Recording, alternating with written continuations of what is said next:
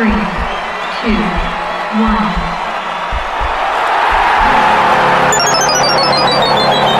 Game over. How's it going, everybody? Welcome to Game Over Montreal. We're covering a rare win, but apparently not that rare against the Detroit Red Wings. That's the one team the Canadiens seem to have their number so far this season. I've got two awesome guests with me today, uh, Prashant, Prashant Iyer and Gus Katsaros. So let's welcome him in right now. How's it going, guys? Doing well. Gus, you all right over there? I Hey, think you might froze a little. There you go. Yeah, so that was uh, probably the Canadiens' first I'm good. Like- complete game so far this season. Yeah, I mean that that uh that was pretty impressive uh from the Canadiens. Although I'll say, in seeing them twice, uh, it's looked impressive both times. So I mean, it helps when uh, Larkin and Bertuzzi aren't in the lineup, right? That uh, definitely is a nice not tip to their cap. Not that the Canadiens are free of injuries or free of missing players; they've got their own issues, but uh, it helps to not have two of the best Red Wings in the lineup for sure. Yeah, I mean, you know, Larkin and Bertuzzi have been off to ridiculous starts so far. So you know, to take Bertuzzi out by his choice and to take Larkin out for personal reasons, uh, you basically get left with a, a team that's even worse than the 1920 Red Wings. So. Uh, pretty pretty good stuff for Montreal to find their groove against. Yeah, I was I was kind Well, of shocked at uh, how well they played tonight. Honestly, just because they haven't done that at all this year. Like their first game against Detroit, they played well, but it was kind of just like feeding on the energy of getting some goals going. This one, I thought that they were jumping on every loose puck, uh, winning every 50-50 battle, and it didn't end when they got a lead. They just kind of closed it out in the third period as well. Yeah. Tactically, Gus, what did you see in the third? Because that was some of the best lockdown defense I've seen in quite some time. There was a couple of things that I thought I could have spotted. One was they didn't necessarily turtle. I mean, from Montreal's perspective, I thought that um, taking that kind of style that they were playing in the playoffs and, and trying to adapt it this year, that hasn't really been working. So they were much more aggressive. So you take Larkin out, you take Bertuzzi out, you give your star players the ability to kind of work with uh, whatever they got. You give them a nice two goal cushion and they can kind of take a few more chances. So the lesson here should be in the third period. You took advantage of an unfortunate Detroit team, but you showed that you're not just going to turtle when you get a lead. You press and keep pressing and keep pressing. And that's really the only way to sustain um, good habits that should bring you success over the future. And correct me if I'm wrong here, Gus, but is there perhaps a lesson there for the Montreal Canadiens instead of doubling down on the stuff that worked in the playoffs? well, the personally, I think the fact that um, there's a bunch of different situations that have kind of happened for Montreal from the playoffs. Right off the bat, you take Carey Price out of the equation, you can't play the same style. As good as you think your goaltending might be, you're not going to get that typical Carey Price goaltending. So you have to make some kind of alterations. The only way that you can do that is to open up up front. You can't play a, a tight defensive game. At the same time, there's no Edmundson, there's no Shea Weber, there's a whole bunch of other factors um, that have come into play, a big roster turnover. Um, so they've had to open it up a bit. And that opening up is what we kind of saw tonight. We saw it at its best. Now, we kind of seen Montreal trying to implement something like that over the course of the season, but they've come up against st- uh, heavier competition. Um, they just weren't clicking. We've seen individual players struggle. Cole Caufield finally gets assigned to uh, Laval. And now all of a sudden things start to click and players are understand we need to do better. And tonight's effort is the first step in acknowledging that they can do better. And now it's just a matter of kind of stepping on that and, and kind of trying to build something. Yeah, that's been kind of an, a big issue throughout this season, and not just at a macro level, like game to game, but in terms of just shift to shift, building on good habits and uh, things that give you success. They just haven't been able to do that for the most part. It, it's just been a struggle to really I, I want to say, for lack of a better term, gain momentum, right? Uh, shift to shift, period to period, game to game, even like scoring a goal half the time. Like what I've been kind of pushing to start the the show this year was like the first goal of the season. Jonathan Drouin, right? Jonathan Drouin just came back from this huge ordeal with insomnia and anxiety. You'd think that when that happens, the whole team is just going to be buzzing, right?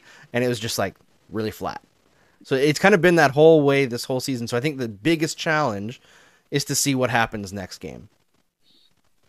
Yeah, I mean, I think Montreal really set the tone from the very first shift. I mean, I think they spent the first two and a half minutes in the Red Wings mm-hmm. zone. I think the, the, Canadiens were on the board before the puck left the Red Wings defensive zone. It was, you know, that level of impressiveness. And then, you know, like you said, it was sustained all the way throughout the game to you hit the third period where, you know, from a score effect standpoint, you should be expecting the Red Wings to be putting up the pressure. They got eight shot attempts in the, in the third period. Eight. Like that is that is suffocating defense. I thought. I mean, they were having difficulty just crossing the, the, the center line there. So I thought it was a really sort of start to finish, really impressive defensive performance. You know, from the Canadiens and Gus, like you said, they, they really picked their spots. They were able to get in behind the Wings defense. You know, the Suzuki line was tremendous. I think a lot of good habits if you're a Habs fan you know, to be excited about from this game, uh, you know, about things for them to take forward. And I'm right, glad you there are things. Oh, go go ahead, Gus. Go ahead. There are things about Detroit though that it should that also came through too. We see continued sustained play out of Lucas Raymond. Um, the non-factors that Larkin and Bertuzzi being out of the lineup, you saw some other players kind of step up. I thought that Robby Fabbri, even though he didn't really get any points, kind of looked more like the St. Louis Blues playoffs Robby Fabbri than the non-playoffs Robby Fabbri. So there's individual points there that I think that they can build on. Mitchell Stephens had a, uh, a pretty good game.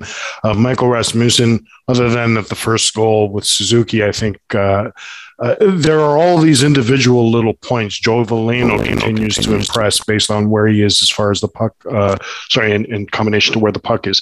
Pius do the same thing. So, and you can't kind of rave enough about Moritz Seider. So there's individual Detroit points I think that shouldn't really be left out of the storyline. Yeah, I mean there wasn't a lot there to be excited about, but definitely the two rookies still stand out. Yeah, I mean Seider was again like every moment that I've watched him this season, the he's been incredible. Like he just seems to have no no hesitation in his game for lack of a better explanation. He just knows what to do at all times and he's making smart plays constantly even I, I think was it Moritz Seider when the net was empty that kind of passed back through a Canadiens forechecker.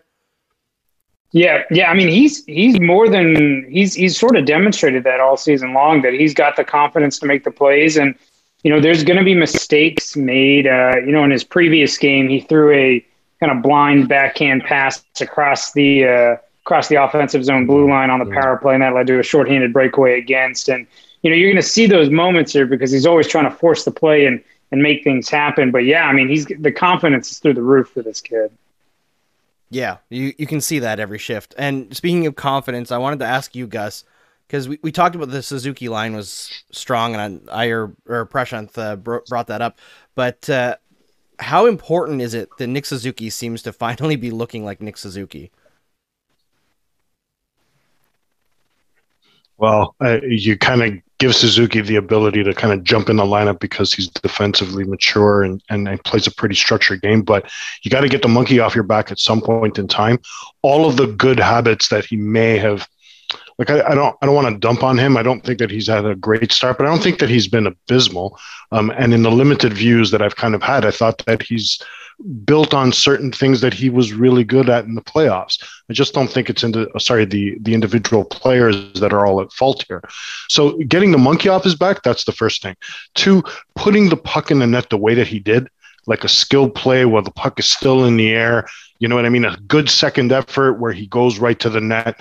Um, those are the things that you want to see him kind of build on. And I think that just the fact that he's able to kind of build on um, um, some positive rather than learning moments or teaching moments um, is kind of the key to what they're going to do. They're going to go into the video room tomorrow and they're going to say, "This is what you did. Uh, what you did well. Keep doing this." If every player keeps doing the best that they can do, their best, and bring their best qualities out, Montreal will have a much better overall effort and overall team. Yeah, it's it's a huge thing to actually have some positives to talk about because it's just it hasn't been that kind of season for the Canadiens. Even in the games that they've won, like I think the first Detroit game they played relatively well through two periods, and the third period was they kind of let off the gas a little bit. And the game against the San Jose Sharks that they won, uh, they did not play well. they, they got some fortunate goal scoring, and Jake Allen was an absolute wall. So this is the first game where it seems like things are starting to work together. And what I saw with Suzuki was, and it's kind of been trending this way for a few games now, is that he's starting to make plays without thinking about it, right? Where a lot of times during the season he would get the puck in the slot, and there'd be this like, what am I, what am I doing? How do I have the puck here? Like, why do I have so much time and space? And then he just like kind of shovel it towards the net. And now he's actually driving the net with speed, making quick decisions, and whenever he's defending. Like he's always been a really good defensive player, but now you can see like his body position is on the right side of the puck almost all the time. He's got a good stick position on forecheckers. He's exiting the zone efficiently. Like just the zone exits as a team, I thought were the best they've done all season long. Yeah, I mean, especially his line in particular, I thought was outstanding at, at exiting the zone cleanly with possession, and then mm-hmm. you know avoiding the key mistakes at the uh, opposing blue line. They were avoiding those turnovers there, sustaining that pressure in the offensive zone. I mean, that line was dynamic. I mean, I thought both him and Josh Anderson were terrific. Anderson's another guy who's playing with a tremendous amount of confidence. I mean, you see him in the third period trying to pull the uh, between the legs move. Uh, you know, to to to mm-hmm. blow by a defender. I think you're just seeing all of that there in that transition game. I thought was really the, the, the start of it for him, and that line really drove the engine tonight. I mean, it was quite an impressive performance. Even though, like I said, Canadiens, the record doesn't look great, but every time I see them, they look fantastic. So. Got a, a very very biased view. Yeah, I mean they're the best team in the league from my standpoint. They put up nine goals against Detroit, fell out one. Right? it's kind of like the Bizarro season from a couple years ago, where the Canadiens were like relatively decent, but every time they saw Detroit, they just got pounded. And you look at Detroit's record, and it's like they have only wins against the Montreal Canadiens. So it's just flip the script a little bit. Yeah, I mean, twenty percent of their wins in the nineteen twenty season were against the Canadiens. year. So it's just it's one of the most bizarro sort of situations. And I think if I remember the history right, the Canadiens had won eight in a row against Detroit prior to that. So I don't really know what we're doing with this uh, the season series here, but seems to flip flop quite uh, aggressively. Yeah, absolutely. Uh, there's a couple questions in the YouTube comments about Jonathan Drouin. Uh, apparently, Eric Engels uh, tweeted out that he was back at the Bell Center, according to Josh Anderson, by the end of the game. So that's good news. Scary little situation uh, where he got hit in the face with the puck. It looked like it hit his visor to me on the replay. So initially, when he ran off, I was like, did he just like get scared because like the big, you know, like the noise that happens, and it probably still hurts like hell because guys in the NHL shoot really hard. I was shocked actually that he went to the hospital, but I'm glad that he's back and and things are looking well because of I think across the league, I would say most fans do not like the Montreal Canadiens, but I haven't seen a single person this year who isn't rooting for Jonathan Drouin. I think you have to be after everything he went through last year and sort of how open he was with the public about sort of his struggles and and and what he's done to be able to come back and then not only come back, you know, scores in his first game and has been, uh, you know, I think he's been really, really good. In fact, in the last game against, he was, I thought, Montreal's best offensive player for the majority of that game. So he's absolutely, you know, regardless of whether or not you're a, fan of the Canadiens, I think you got to be a fan of how Drouin has been open and honest with who he is um, to the public far more than really anyone expects him to be or, or asks him to be, and has been a tremendous person to come back from all of that and, and, and be able to perform at a top level again. And you always want to kind of see the story, right? You want that feel good story of this player that faced the adversity and is broken right through it. So Drouin doesn't have to score 80 points this year. He doesn't have to score 20 goals. He just needs to become a regular hockey player, I think. Um, and that would satisfy a lot of people's okay, he's on the right track to kind of the healing process and he's on the right track to becoming a regular human being once again. It's it's tough, mental health and all and all the peripheral items that you are just from a normal perspective is difficult enough. Imagine being in the spotlight, and then imagine being in the Montreal Canadian spotlight. So the good for him. We kind of hope to see the same kind of ascension. Yeah, absolutely, and hopefully he's back in the lineup soon. I know that Prashant, you mentioned that uh, the lockdown situation that the Canadiens had, and that the Red Wings only managed eight shot attempts in the third period. I'm just looking now, and four of those were with the empty net, I believe. So yeah. the, the, shot attempts in the third period at five on five were 16 to four in the Canadiens' favor, which, yeah, that's that's kind of what you want. Like, I feel like if you're coaching, unless you're hyper risk averse, that's got to be what you push for, right? It's like that kind of closeout. Just don't like let up off the throat. Always like push them to the very edge because the way that a lot of coaches push things in the NHL, and I understand the like conservative nature of the game, right? And you don't want to take a risk that ends up in the back of your net, especially when you're leading, especially if it's by one goal. But to see that kind of play, I think, despite the fact that this is two teams that aren't expected to make the playoffs, two teams that are down a lot of their best players, I think that that's kind of something that a lot of teams can look at and say, this is how you should play. You know what I mean? Yeah, I mean, I think Gus, you can, uh, you know, definitely correct me if you saw something different here. But what I saw was, I think a lot of times when teams go back into these prevent defenses when they have the lead and they're sort of protecting their lead, they're they're almost willing to surrender their own blue line, but work on forcing their shot attempts to be on the perimeter. And what I thought the the Canadiens did a tremendous job of was they said, no, we're not going to surrender our blue line. In fact, we're going to absolutely clog up this neutral. And I thought Detroit probably crossed center ice with possession maybe three times in the third period until they pulled the goalie. And I thought by the Canadiens sort of taking the fight from inside their own zone and out to the center line, they made it that much more difficult for Detroit to be able to move the puck And without arguably their best transition player in Dylan Larkin, a guy who's able to carve up neutral zone defense. That was that was suffocating because if you look at you remove Larkin from the equation and obviously no Tyler Bertuzzi, there's not a lot of team speed on the Red Wings. And and so the, the, the Canadiens were very much able to, to clamp down in the neutral zone and really make Jay Allen have an easy night. Yeah, that's exactly it. You move the point of attack outside of your defensive zone and you just gain it's that space cushion right you just want to keep them as far away from your net as possible um, and even when they did penetrate uh, kind of like prevent is death right you don't want to go into a prevent defense because now you've given the entire realm of momentum to your opponent. So when Montreal did kind of face a little bit of those prevent moments, because there were still a few in the third period, um, the good thing about it was they kept everything to the outside. Even when you kind of look at the shot maps on Natural Stat Trick, you kind of see um, the progression of shots coming from very in deep and very off to the side. So Montreal did a good enough job defensively to keep everybody out. And then when they did get that puck back, they were out of that zone really, really fast. There was no dilly dallying, there was no resetting, and they just made sure to get the puck into the neutral zone. And then we can do that sustained attack that Andrew was discussing um, and just try to keep the momentum going. You keep your foot on the gas pedal as much as you possibly can. You won't have to worry about pucks being in your own defensive zone.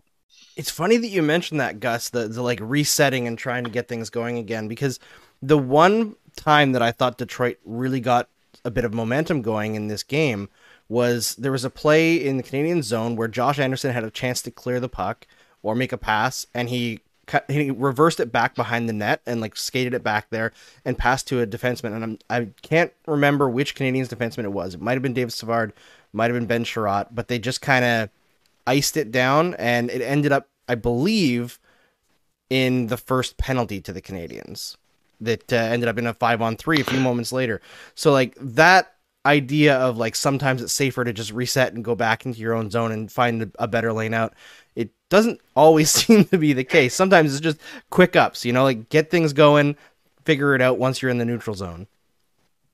I mean, it's that right balance of north south versus east west hockey. And, you know, you'll have the people who say if you go north south too much, then you're not necessarily focusing on possession. You don't really get to create some of those creative chances that come with east west hockey players. But at the same time, if you're if you're not moving the puck north south, then you can get stuck in in playing those bad back cycles. Mm. Um, you know, I thought Detroit was very guilty of that a lot this game Uh, you know, you pointed out the one Montreal instance. I thought there were about 10, 10 different Detroit instances where they decided to turn it back in their own zone, and then that allowed the Montreal forecheck to get on them and really force those turnovers. I mean, you look at that first shift, um, really the first couple of shifts before uh, Montreal scored on the Suzuki goal, where I mean that that was that was it. There were three or four times Detroit tried to turn it back when they could have gone north mm-hmm. south, and so I think that's that's a really key aspect is finding that right balance of when to be north south, when to be east west.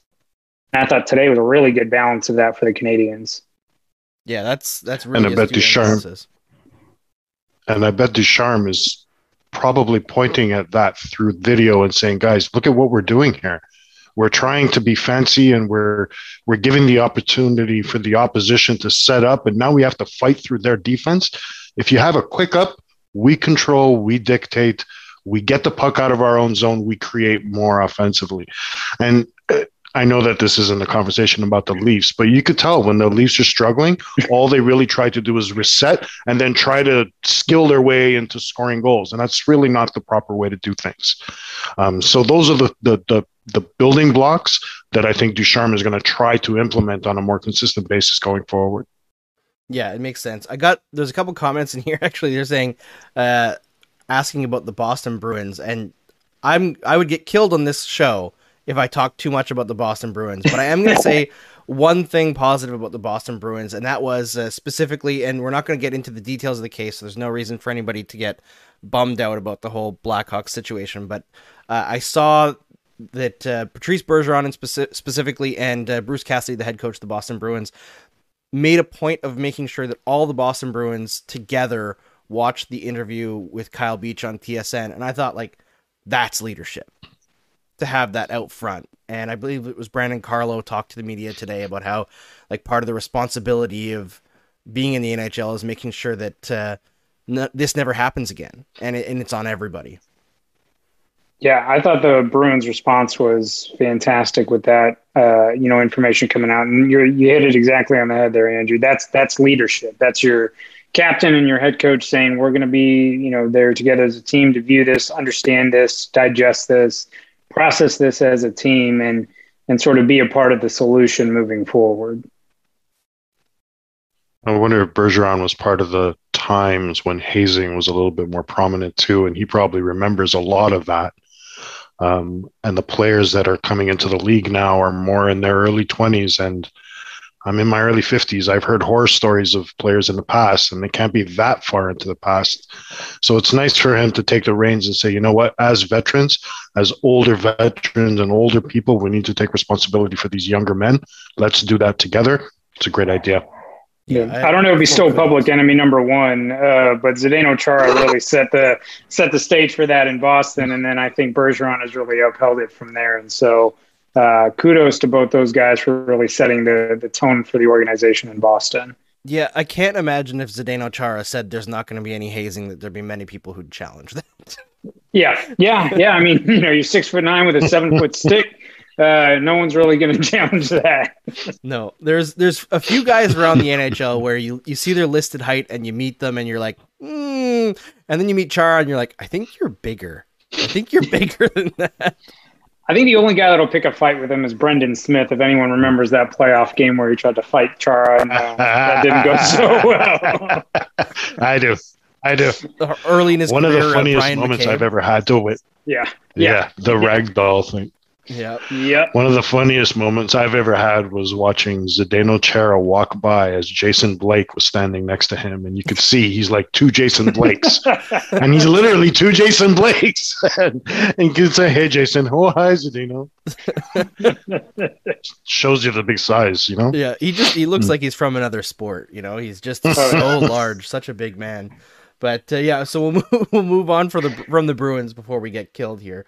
But uh, yeah, so uh, speaking of the Canadiens, I guess let's talk about the Red Wings a little bit because I you can't learn too much from one game, right? Like you can't make too many judgments, and I think that as much as this was a good game for the Canadiens, not having Dylan Larkin there really does reduce the team speed, as you mentioned, uh, of the Red Wings. I thought that they did look relatively slow all game, so I'm gonna have to say, as much as we have to give credit to the Canadiens here, it looked like a pretty off game for most of the Red Wings players as well. Yeah, I mean, I think there was a lot of struggles from the Red Wings players. I think uh, you have to give the credit to the Canadiens defense, like I said, because a large part of Detroit's game has been, you know, really short passes to exit their zone, um, and then using sort of Larkin speed or some of their different play driver speeds to beat the defense that's set up and sort of get up ice. And I thought with no Larkin, no Bertuzzi, the, the Canadiens forecheck was all over that, and I think that really forced a lot of the Red Wings guys into bad nights. I thought this was probably Lucas Raymond's worst game at five on five this season you know, I think uh, that that top line with him, Michael Rasmussen, and, and Robby Fabbri was not dangerous whatsoever. Um, outside of a couple of chances by Raymond in the period, um, I thought they really struggled to to get the game going, and that that really had been Detroit's bread and butter. Their top line of Bertuzzi, Larkin, and Raymond has has been arguably dominant, one of the top five, top ten lines uh, in hockey in the early season here, and so taking two of those guys out you know really impacted them. And then that there's a trickle down there because now your your second line you're moving up Adam Erne onto that second line where Robby Fabbri's supposed to be. And and Pius Suter hasn't really got his game going yet. And Filip Zadina sort of struggled to to get his game going at five on five. And there was just all in all it, it, a lot of the problems stemmed from what Montreal did but at the same time this was a pretty poor performance from a lot of key Red Wings players. Yeah, you could definitely see that just based on how easily the Canadiens were able to dictate play and the fact that that's the first time they've really been able to do that this season. Not to, I don't want to like poo poo all over a great performance. I really don't. I think that the Canadiens fans need to have that positive uh, performance this year and hear some good things about the team because it's just been a rough ride. But let's do a bit of a hard right turn here because as much as it's fun to talk about a win and look at the the game that was played and look at like building blocks that they can look at going forward here you still have to look at this team and say what's the goal for this season right and with uh, Brendan Gallagher leaving the game for a stretch here and then he came back and Jonathan Drouin going to the hospital people were like oh well Cole Caufield is coming back up then right and in a weird way, I think the Canadiens being bad so far this season is a big advantage at this moment because they don't have to call, call up Cole Caufield. There isn't really that much pressure to win right now, right? Not that I'm saying that they should treat it as a tanking season right now because it's still pretty early. And, you know, Carey Price could come back and ruin a tank anyway if he's healthy and mentally engaged. But it, it kind of works out, right? That Cole Caufield isn't going to have to come back up and fill in for any injuries, that he can just stay down there and dominate a little bit. I think a little bit of yes and a little bit of no, because as much as, you know, you think about the preseason expectations where you're like, oh, maybe this isn't necessarily a playoff team with, with all of the injuries and obviously not having Carey Price to start the season. No one in the Atlantic outside of Florida has gotten off to a start that we think is sustainable, right? You know, Buffalo is, is there but Tampa hasn't looked like themselves. Toronto hasn't looked like themselves. So, you know, Boston is four and three. Uh, to, to me, the, the, even though you're three and eight, is, uh, and, and at, through the first eleven games, you're not necessarily out of it in any way. And if you can mm-hmm. get Carey Price back and you get a little bit of momentum going, this is still a team that I think that can be competitive. So I think you're stuck because you're you're stuck with a team where maybe the expectation wasn't there, but everybody else in the division got off to a slow start outside of Florida. So there's an opportunity still to be had. Uh, that's a really great point because everybody collectively sucking eggs makes it better because the competition now is okay you've you blew 10 games at the beginning of the season now these other teams that might have not gotten off to a great start they're now in the picture um, and I think that the first evaluation period is probably American Thanksgiving. Um, you kind of see, and I, I can't remember what it was exactly, but statistically, anybody that's in the playoff race by American Thanksgiving is usually within the race at the end of the season. So if the Habs can just kind of put a few string a few wins together, get themselves back to a position where they're completely competitive within the division, I think that they can potentially snag a playoff spot. But having said all that, if Cole Caufield can get some kind of a benefit in Laval, you keep him in Laval.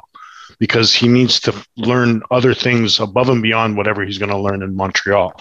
Ideally, you would have liked Caufield to really be part of the solution in Montreal, but if the, but if the issue is team wide with a whole bunch of different players affected, you want to give them the ability to work their issues out. Some don't have the ability to be sent off to the minors to be able to work on those. Caufield has that as a positive rather than negative. So I think for that situation, you kind of leave him there, iron out your issues, and bring them back whenever we're ready. For the rest of the Habs, you have to build off today. Yeah, they played a, a, a, shorthanded Detroit team but take what you can from a positive perspective and try to build on something like that. You guys have no idea how disgusting it is that I have to talk about Montreal and Detroit. The two teams in my lifetime that have come back and beat the Leafs when the Leafs were up three to one. So this is a tough, tough game. Well, I mean, at least one of them lost, right? So there's something positive in it for you. it's a shame they still don't have ties, right? Today would have been a perfect game. You both stink. Okay, all right. Yeah, You know, I- I but feel I like had to get that out of the way. as far as Caufield goes, the worst possible thing that could happen is like yo-yoing up and down, right? Like every every time you see that, it seems to me that a prospect starts to stall out a little bit when there's no consistency in the development path. And you know, like the Canadiens have kind of they didn't yo-yo him too much, but in terms of uh, what they were pushing him to do, there was a lot of yo-yoing in uh, Jesperi Kotkaniemi, and his development stalled significantly. And he seems to be doing a little bit better this year in Carolina, but I think at this stage, considering his rookie year, most people still expected a better player by I think he's going to be tur- turning 21 this year. So I, I feel like with Cole Caufield taking the more patient approach makes sense. I personally, I still don't think I would have sent him down at this moment because to my eye, he was starting to do some things that you expected him to after a really rough start to the year. But I understand why they did. Yeah, and I mean it. It's sort of tough because if you look at some of his other uh, draft classmates, a, a guy where he who wasn't sent down was Kaapo Kakko, and and through that entire first rookie year, he arguably looked awful and was not sent down. Played the full sixty six games, and I thought at times was really going to have his confidence submarined. And so I do think you're sort of stuck if you're the Habs, where you know you look back at what you did with Kotkaniemi and you say, did we you know rush him a little too much? Did we put a little too much pressure there? Um, you know, at the same time, like you said, Andrew, you got to avoid sort of yo-yoing him to make sure he gets a consistent message. But I don't think it's the end of the world to do it. I'm just, you know, like you said, maybe a little surprised it happened now, but I, I, I think allowing him room to grow, see some success, and and sort of move uh, things in the right direction for his confidence will get him back up to the NHL quickly. Yeah, I, I think for the most part, nobody's really too concerned about Cole Caufield getting back up into the NHL relatively soon. I, I think you just look at his history and like the kid's gonna score goals. It, Yes. it's not on the same level, but it's the same as like. Was anybody really freaking out that Auston Matthews had one goal coming into tonight? No. yeah, half of Toronto was. Half of Toronto. Okay. That's Anybody, anybody question. rational? Anybody rational? Not, You know, I man. don't think so. Caufield, when he was on the ice, and I'm not saying this is Caufield's fault, but at five on five, the Habs were averaging 2% shooting percentage. 2%. I mean, how do you compete when, like, that, that alone speaks volumes? I don't have the puck enough. We don't shoot enough. We don't shoot properly enough. We don't create good quality scoring chances. That is a team issue. And I think Ducharme has to deal with that.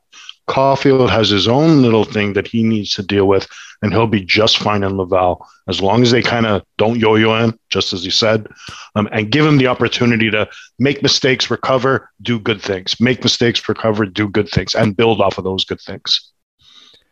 All right. Uh, probably not going to go too much longer because I think we've covered this game pretty well. But before we let before I let you guys go, I'm going to put something to you It's like a bit more of a long term question.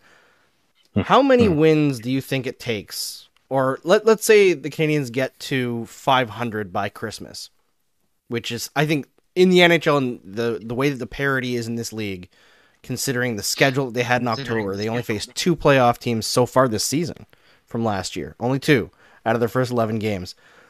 how long until it gets how how long until the pressure on Marc Bergevin comes off a little bit? Do you think it's like getting to 500 by a certain point? Do you think they have to just rattle off a couple of wins and things ease up a bit, or do you think it's the whole season and no matter what happens, the pressure's ra- ramped on just he's up for contract renewal?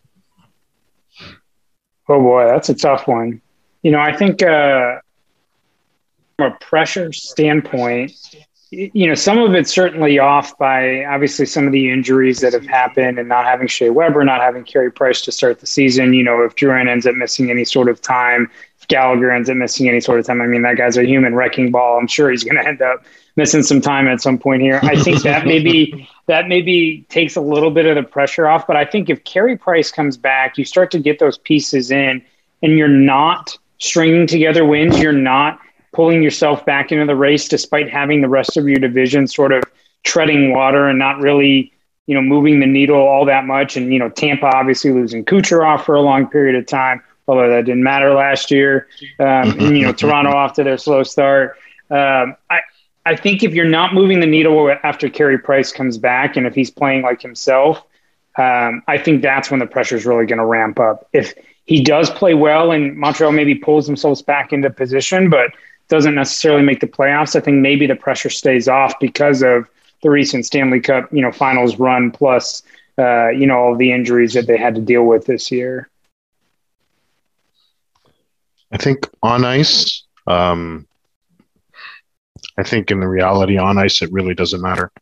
I think there's enough off ice distractions and issues from Marc Bergevin's perspective that I don't think he's ever really going to feel comfortable this season. No contract. You have a whole bunch of stuff that's still kind of linking him to Chicago. Um, there's just way too much noise for him to be able to concentrate properly on the team. Ducharme, the coaching staff, all the the staff outside of Bergevin has to be the one running this club. Until Bergevin signs a long term contract, personally, I think he's just hands off. Um, and that doesn't necessarily mean he's not doing his job. It's just what can he really do? Can he build into the future? How do you go to somebody and say, This is my vision of the future when I don't necessarily have a contract to make that kind of stability come into play? Um, if the goal is just to make the playoffs, then Prashant is right. You got to be competitive enough with that. When Carey Price comes back, just be competitive and be in the playoff picture and hope for the best after that. Other than that, I just think that there's way too many variables on the outside that are just going to focus, um, going to make Bergevin lose his focus on a daily basis. Yeah, I, can definitely see that. I mean, there's also the whole backlash to the draft pick that they made in the right. summer, and of how course. really that relates into the Chicago yep. stuff as well, and the optics yeah. of it all. Right? There's yep. a lot going on there. We had one question, one last question here from GB, who was clearly a Leafs fan, that said, "Do you really think Montreal advances advances last year if the Leafs have one less injury, Tavares?" I mean, obviously, if Tavares is there, it's a different series, but I think you have to account for the fact that that whole series, like Shea Weber could not handle the puck, Brendan Gallagher could not handle or shoot the puck. You know, Carey Price was coming back from a concussion. Philip Danault was coming back from a concussion. Thomas Tatar was injured. Like it's not like no team, like only one team had injuries, right? Tavares is an amazing player, and he actually, I think he's actually got the Canadiens' number over the course of his career in Toronto. Like he's a really effective player for them. but as soon as we're talking about like, oh, if it wasn't for this injury, this team would have advanced. I think that you have to look at the injuries to both sides, and even players who were are playing who aren't hundred percent. I mean, Matthews with his wrist injury. If Matthews' wrist was fully healed, would he have scored one goal? Yeah.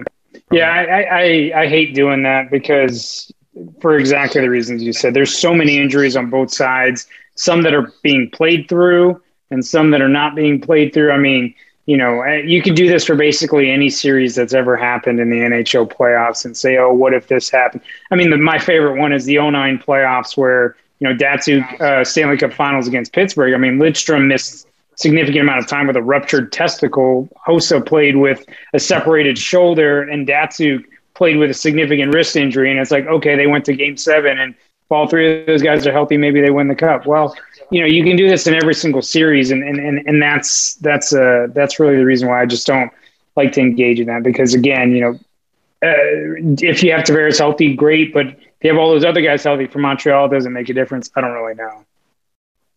Yeah, everything's a what if, right? So the Leafs, I think, put themselves into their own um, demise by allowing themselves to conform to Montreal style, and then they get let Montreal dictate games five, six, and seven, and that was it. Once Montreal said, "Okay, this is the style we're playing," and the Leafs decided, "No, we're not going to play our own style. We're going to conform and try to break through them and play a perimeter game," they were done.